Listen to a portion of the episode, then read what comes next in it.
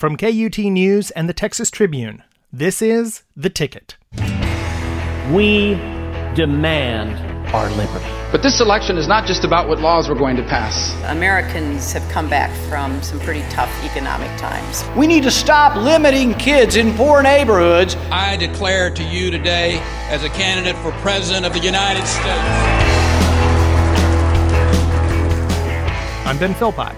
And I'm Jay Root. This week on the show, Jeb Bush finally enters the race. We'll break down his big announcement speech on Stump Interrupted. And while Ben and I are doing our best to keep up with all that's going on in the 2016 campaign, we'll once again get a little help from another reporter covering the campaigns. Julie Mason from the SiriusXM POTUS channel will stop by. But first, Jay, we finally got that presidential announcement that we've been waiting for, an announcement that will give us a better view of what's going to happen in the 2016 GOP primary. Ladies and gentlemen, I am officially running for President of the United States, and we are going to make our country great again. Who did you think I meant, Jay? Well, obviously, it was Donald Trump. I knew it all along. What do you make of that? I mean, I literally, as I was hearing that cut again, he was taking such a long time to say that he was announcing. I honestly, up to the very point when he said it, still thought, oh, there's no way. He's not going to say this. Yeah, well, of course, he's been flirting with it since the 80s. But look, the entertainment value has just gone through the roof. I mean, did you hear the line when he said, I have a Gucci store that's worth more than Mitt Romney? And apparently that's been fact-checked, and it's true. The fact checkers, I think I've seen smoke coming from different journalism agencies across the country. The fact checkers just went overtime on his, 45-minute speech or rambling or however you want to describe it that he finally did for his announcement. And speaking of some of the things that he talked about, I thought one of the some of the best moments of his speech, you know, if you're a candidate, you're running for office, you want to lay out what your best assets are for that office. He laid out his assets, but he didn't mean his political assets. I have so many websites. I have them all over the place. Trump Tower, 1290 Avenue of the Americas, Bank of America building in San Francisco. Hey, I have lobbyists. I have to tell you, I have lobbyists that can produce anything for me. They're great. Obama is going to be out playing golf.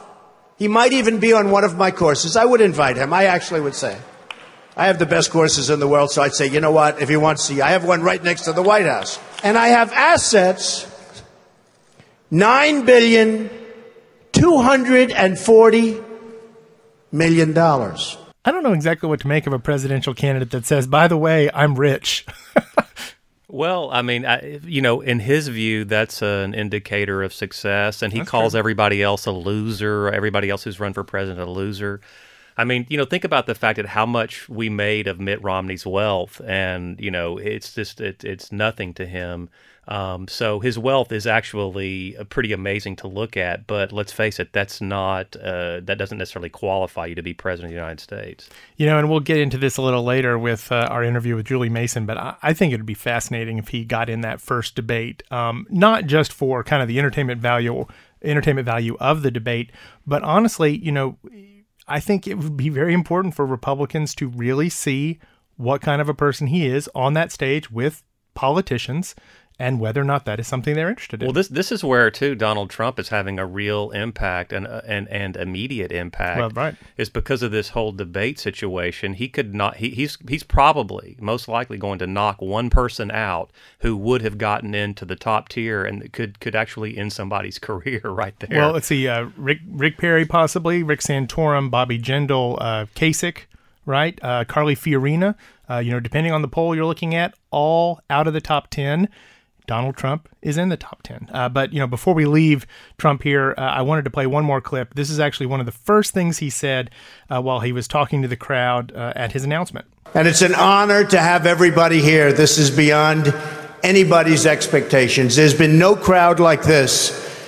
And I can tell you, some of the candidates, they went in, they didn't know the air conditioner didn't work. They sweated like dogs. Picking a fight with Rick Perry right off the bat. Is that good for Rick Perry or bad for Rick Perry? Well, I'll say this. He immediately was on one of the Fox News shows yesterday afternoon and said, well, I'm not going to take the bait on on Donald Trump. And then he took the bait. and then he was on again this morning, I guess, talking about something that some other candidate had said. So, any time that he can get on live TV, I'm sure that Rick Perry thinks it's a good thing. That's probably true. So now let's get on to the other big candidate that announced this week and put their speech under the microscope on Stump Interrupted. Former Florida Governor Jeb Bush ended years of speculation and finally launched a presidential campaign. Here he is at this week's announcement. Already, the choice is taking shape. The party now in the White House is planning a no-suspense primary for a no-change election. To hold on to power, to slog on with the same agenda under another name. That's our opponent's call to action this time around. That's all they've got left.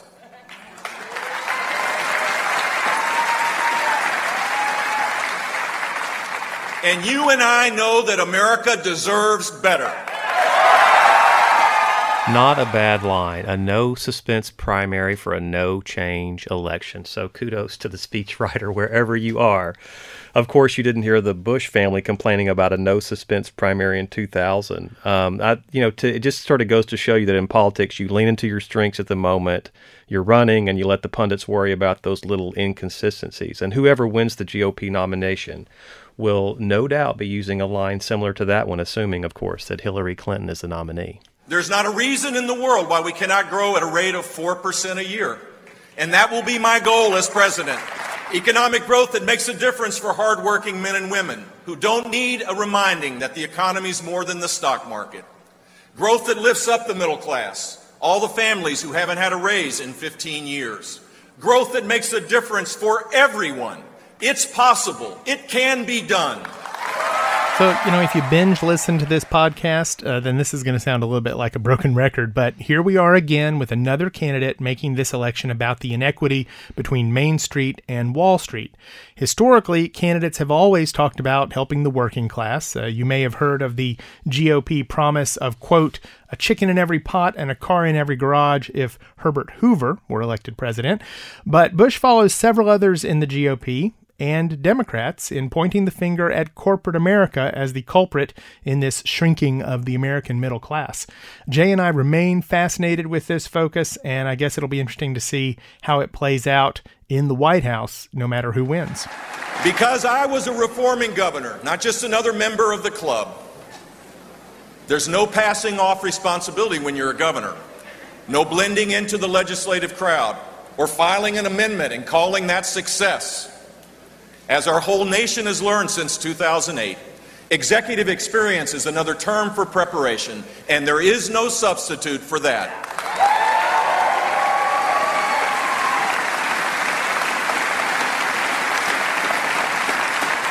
We're not going to clean up the mess in Washington by electing the people who either helped create it or have proven incapable of fixing it. And here we have, of course, the attack line. And it's not only aimed at Hillary Clinton, but also at all those senators who are running for president, like Rand Paul and Ted Cruz, and, of course, Bush's own protege, Marco Rubio, that those guys basically are all full of hot air and just another member of the club and an amendment here and a filibuster there does not a president make. The problem is he's far from the only governor or former governor in the race. He's got Scott Walker and Rick Perry and George Pataki and maybe soon Bobby Jindal and John Kasich making the same argument. I think it's interesting that, we started that cut with he's not part of the club, although I think that's going to be something that he'll maybe need to overcome is the idea that he's not part of the Bush Club, the establishment club, although obviously this comment was pointed at the Senate. Right. I think you're going to get a lot of that because he is sort of saying, I'm a reformer. I'm from outside of Washington. And there can't be any more sort of insider than a Bush, right? Well, as we end Stump Interrupted every week, we're going to now hit you with a cut that is why we think that there's a chance he will win this nomination. Campaigns aren't easy, and they're not supposed to be. And I know that there are a lot of good people running for president, quite a few, in fact. And not one of us deserves the job by right of resume, party, seniority, family, or family narrative. It's nobody's turn. It's everybody's test. And it's wide open, exactly as a contest for president should be. So look, the Bush name, as we know, has both advantages and disadvantages. But this time there are so many candidates, so many qualified candidates, that it's not enough to make him some undisputed frontrunner. But Jeb Bush knows that. That's the whole thing. He already knows that, and he's certainly not going to act entitled. And meanwhile, he actually is a formidable guy. A two-term former governor with a record some will, of course, characterize as negatively and as a failure, but it's a real record. He speaks great Spanish.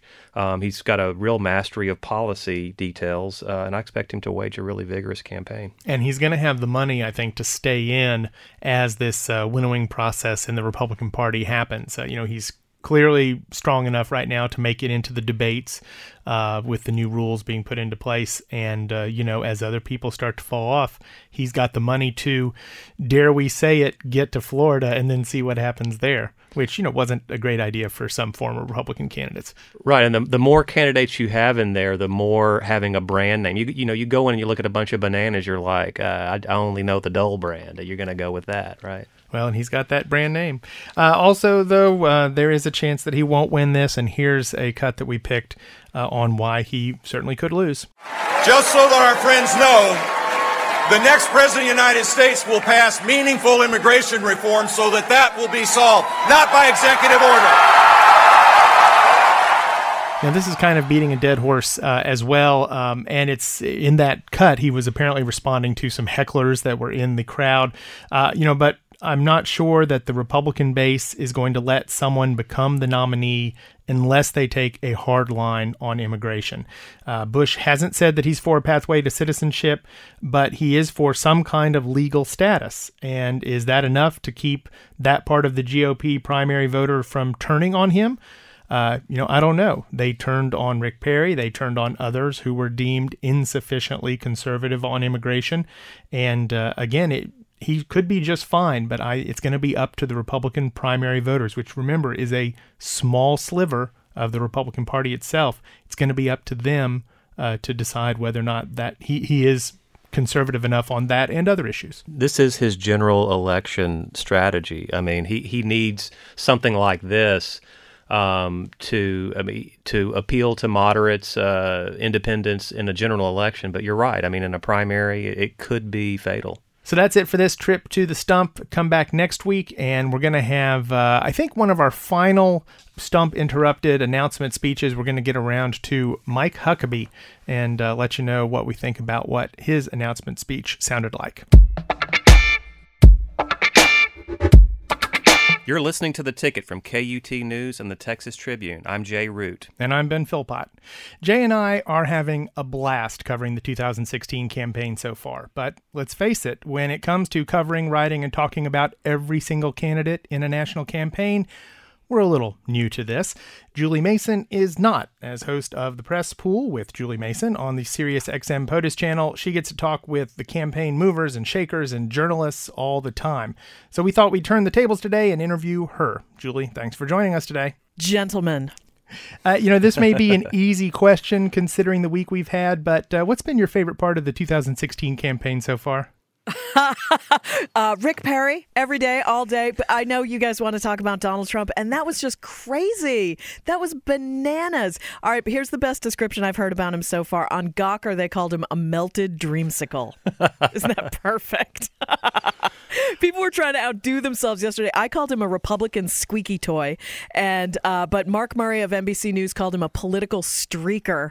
People were just trying to define him in new ways. It was actually the intellectual challenge of the day. Well, I saw a headline actually just as I was walking into the studio here that said, Trump popular on the internet but suffering in the polls. And I thought, suffering in the polls? He's in fourth place in some of these polls. What is? Mm-hmm. I mean, obviously it's very early, but what is suffering? Well, yeah, and exactly. Apparently, he is tapping into some sort of zeitgeist of the angry American. People really are angry. They hate Washington, and he's the new protest vote for people who just feel like the candidates are too careful, too rehearsed, not speaking their language, and here comes Donald Trump. But the problem is, it's a joke, and it is, and okay, maybe we get the candidates we deserve, and Donald Trump represents some dark side of who we are as a nation. But yeah, he could actually actually participate in the debates, it just gets worse and worse. He's awful. And I can't even, like with someone like Carly Fiorina, for example, who has no elected service on her resume. She, you know, perhaps a failed leader of Hewlett Packard, et cetera. We all know what her weaknesses are, but I feel like she is sincere about doing something in the public sector. I feel like she is genuinely running for something, whether it's president, vice president, commerce secretary, whatever. But she actually wants to be in the government. With Donald Trump, it's just a stunt, and I feel absolutely no journalistic compulsion to take him seriously. But Julie, is this not when the press pool sort of becomes or mimicking a reality show? I mean, we've turned from policy is entertaining to just pure entertainment with this, have we not? Well, here's the problem, and this is what I remind my listeners of all the time, is this. Here's where we get into the dark side of journalism. It's the news business, right? We're all in the business of trying to make a little buck here because everyone wants their news for free. Everyone wants it free on the internet. They want to do their Google search and have their bookmarks and not pay a dime for it. Covering news and covering campaigns, as both of you know, is incredibly expensive, Jay. I mean, it's a fight every cycle to get out there on the trail and to really cover these guys. People want their news for free, and all they're clicking on is Trump stories. So that's what they're going to get more of. If you just keep on clicking on Trump stories and reading about Trump and feeding that beast, well, we're going to feed it right back to you because journalists, you know, have to create like a money-making situation for their news organizations. I think Trump, too, though, is sort of a representative of what we're facing here with all of these candidates. It is kind of becoming a little bit of a circus, and he's just he has stepped into the ring and has really turned it into Barnum and Bailey. Yeah, exactly. And this new allegation that he allegedly used paid actors to pose as supporters at his event just underscores the just stupidity of the entire Trump moment in our politics. So, you know, taking the flip side on this just for a second, doesn't he deserve a substantial amount of coverage based on where he currently is in the polls? I mean, he is going to keep people like Bobby Jindal, like Rick Santorum. He's going to keep someone out of that first Fox debate because of where he is at the moment. You know, now maybe our coverage will change the minds of people out there, but... He deserves it, right? Deserve. I don't know, deserve based on polls. I mean, I don't. Who decides that? I guess the market kind of decides who deserves what. I don't really think he deserves anything other than to be treated like the joke that he is, who's trolling our political system. Here's the thing. I love entertainment and politics. And I think our politicians, you know, my mantra is always, if they can't be honest, they should at least be entertaining, right? And they never fail on that score. So this is your fault, then. Yeah. No, because I like a side of crazy. I don't like crazy to be the main dish with a little politics on the side. Rick Perry works for me. You know, he's funny. And even Chris Christie, funny. A lot of these guys have like a funny or quirky side. We're seeing like Jeb Bush slow jamming the news. Like that'll do. That's plenty. We can stop there. But Trump takes it to a whole new level where it's just 100% of a show, a ridiculous show. And I don't know what he deserves. I mean, maybe we have to do some soul searching about how much he actually deserves. Well, let's soul search a little bit on Bernie Sanders, because I find it really interesting that Bernie Sanders is drawing these huge crowds. What is your explanation of that? I think it's terrific. I think Democrats actually, they don't want Republicans to have all the fun this cycle. And I think it is a lot of protest vote who don't like how Hillary Clinton is handling herself. They don't want the Democratic primary process to be just a pageant. And even if they end up supporting her in the end, they want to lend an ear to Bernie Sanders. And I think Martin O'Malley might be in a position to pick up some of that as well if Bernie Sanders blows up in some way or becomes untenable. I think there is a strong protest voice out there. And I just don't think it's just the liberal wing of the party. I think it's disaffected Democrats who wish that they could have some better choices or some different choices in the sort of smug, slightly shady way that the Clintons are handling the campaign this year. I think it's putting off a lot of Democrats. I'm not surprised by it at all. I felt like it was out there. So I guess maybe let's hit the actual big news of the week. We've got Jeb Bush finally entering the race. You know, he was talked about as this front runner who has kind of fallen on hard times now, I guess. I mean, I don't know how hard they are, but, you know, where do you kind of see him coming in now that you've got you know, parts of the Republican Party kind of picking sides already with Scott Walker and Rubio and others?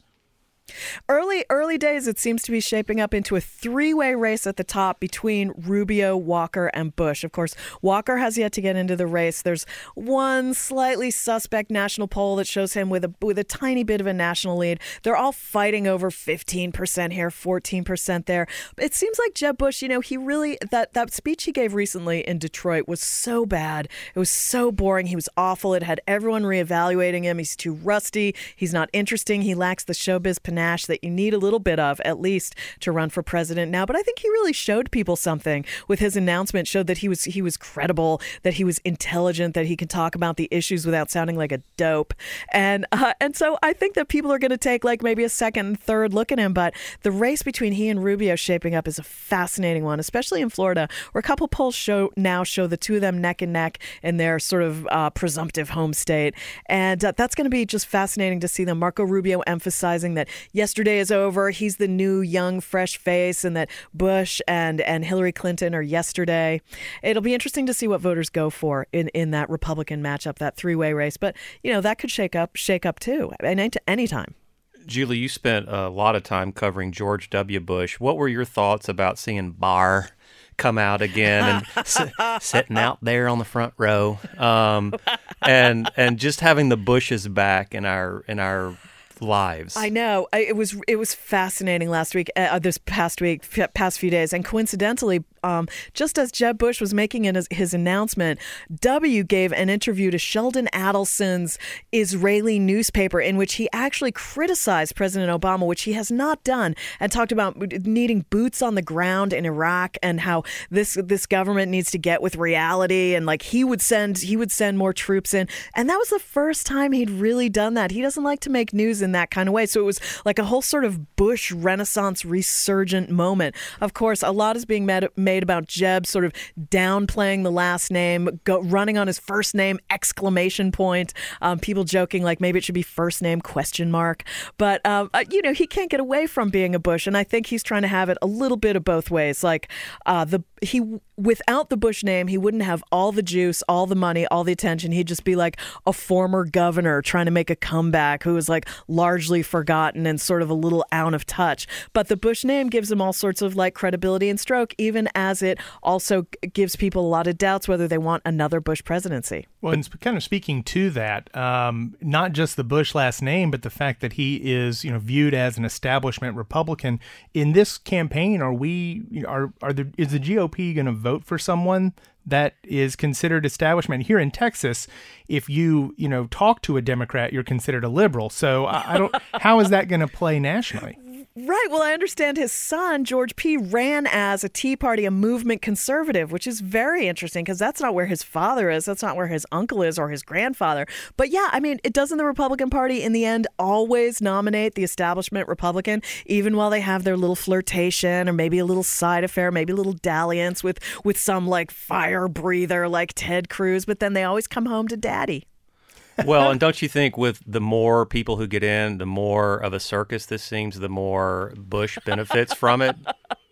Yeah, probably. And especially the more they try to like out shrill each other on Israel and start screaming about immigration. The way he talked about it when I was listening to him, Jay, and I know you were thinking this too, when he was talking about Hispanics and talking about, they're our neighbors. And then he was speaking in Spanish. I was thinking back to how W picked up 40-something% of the Hispanic vote, especially in 2004, how much that helped him win that election both times with the Hispanic vote. And I thought, boy, Jeb Bush is really in a position to repeat that in a way that none of these other Republicans, with their divisive language, with their get these people out of our country kind of rhetoric, he's in a position to really pick up some votes that the others are just leaving on the table. And he can do more than order a beer in Spanish. I mean, his Spanish is excellent. I mean, it's fluent. And George W., it was enough 16 years ago. It was enough to just, say a few words. Now, caliente. Exactly. And fuego. And it was funny, but at least he gave it a shot. Right. I mean, now, though, it's, the standard has changed. And Marco Rubio, Jeb Bush, both just completely fluent. You know, our friend and colleague David Jackson, Jay, was telling me he had checked in with the show, with my show, from Miami. He was there for the Jeb Bush announcement. He said several things of note. One, the room was full of Hispanic supporters. There were tons of them there. He said there was also a huge contingent of Spanish language media, which is very significant. And he said that outside there was all sorts of Latino food trucks. So it was a whole theme, but it was, it seemed to be a certain amount organized by the Bush campaign, but a certain amount organically occurring. And I think that's something to really keep an eye on. Okay, here's what really puzzled me.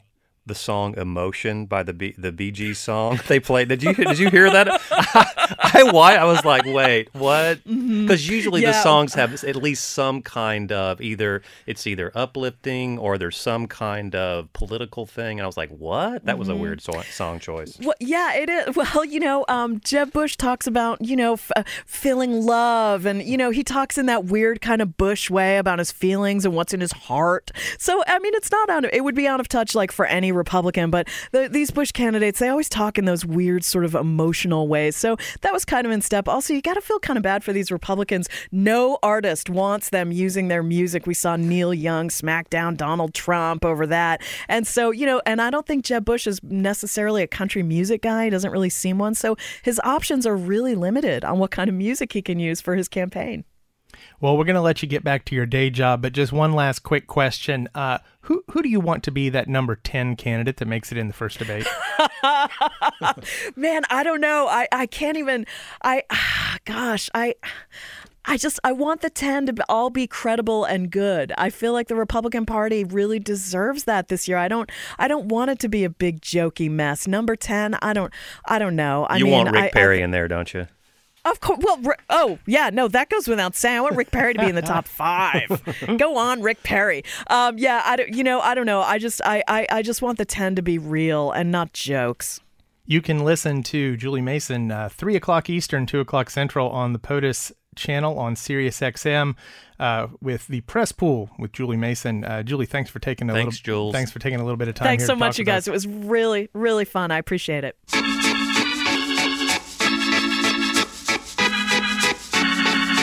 And now, the straight ticket. When I watched the Jeb Bush announcement this week, I couldn't help but experience some flashbacks to a different place and definitely a different time. I was reminded of his brother. I thought of W.